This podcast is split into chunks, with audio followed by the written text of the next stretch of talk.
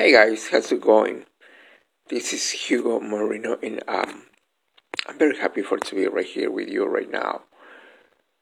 I'd like to um, share some message um, with you right now, actually, and I'd like to talk about who are you really? Who are you? Are you thinking about that? Who you really are? Because it's easy to go through life being defined by how we were raised or what we can model growing up or what people have said about, about us or mistakes we made. You know what? People tell us that we're not good enough, or not pretty enough, or not smart enough, or not talented enough.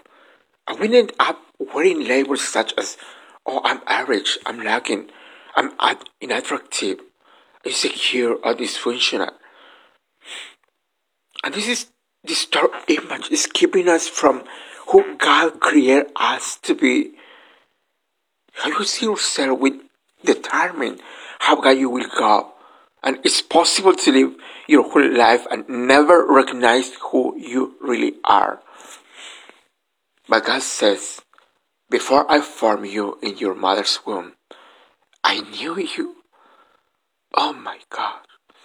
I love that. God knew us before we formed in our mother's womb.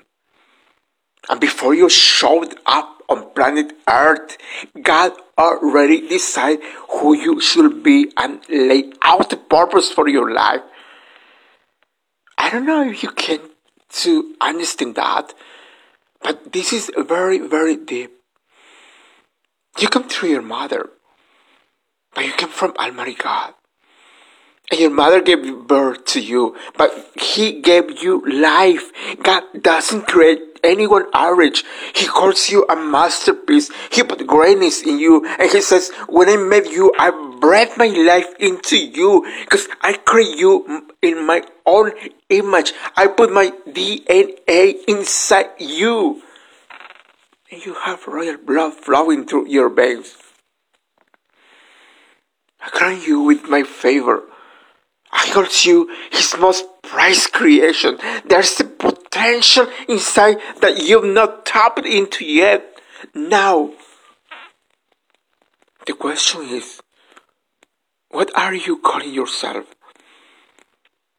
If you see yourself as ordinary, not a talent, and not having a great personality, that distorted image is gonna keep you from shining.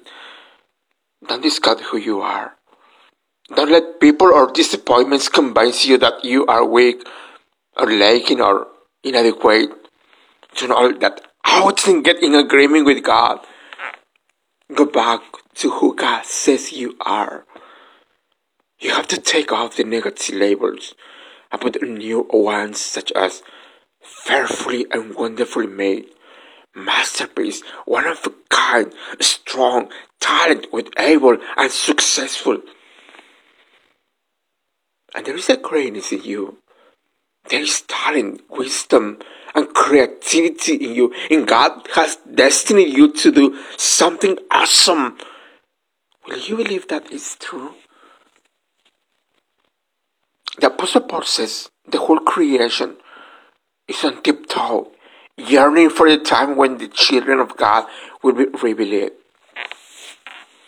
You know what? Paul is saying, in effect, all of heavens is waiting for you to recognize who you are. They're standing on tiptoe thinking, or maybe today they get it. Maybe they realize they're a masterpiece, the king's son or daughter. Maybe today they realize their royalty. You to give having something to cheer out or to cheer about. Make this a new day in your life. See yourself the way God sees you and step up to who you really are. Please do it. Alright.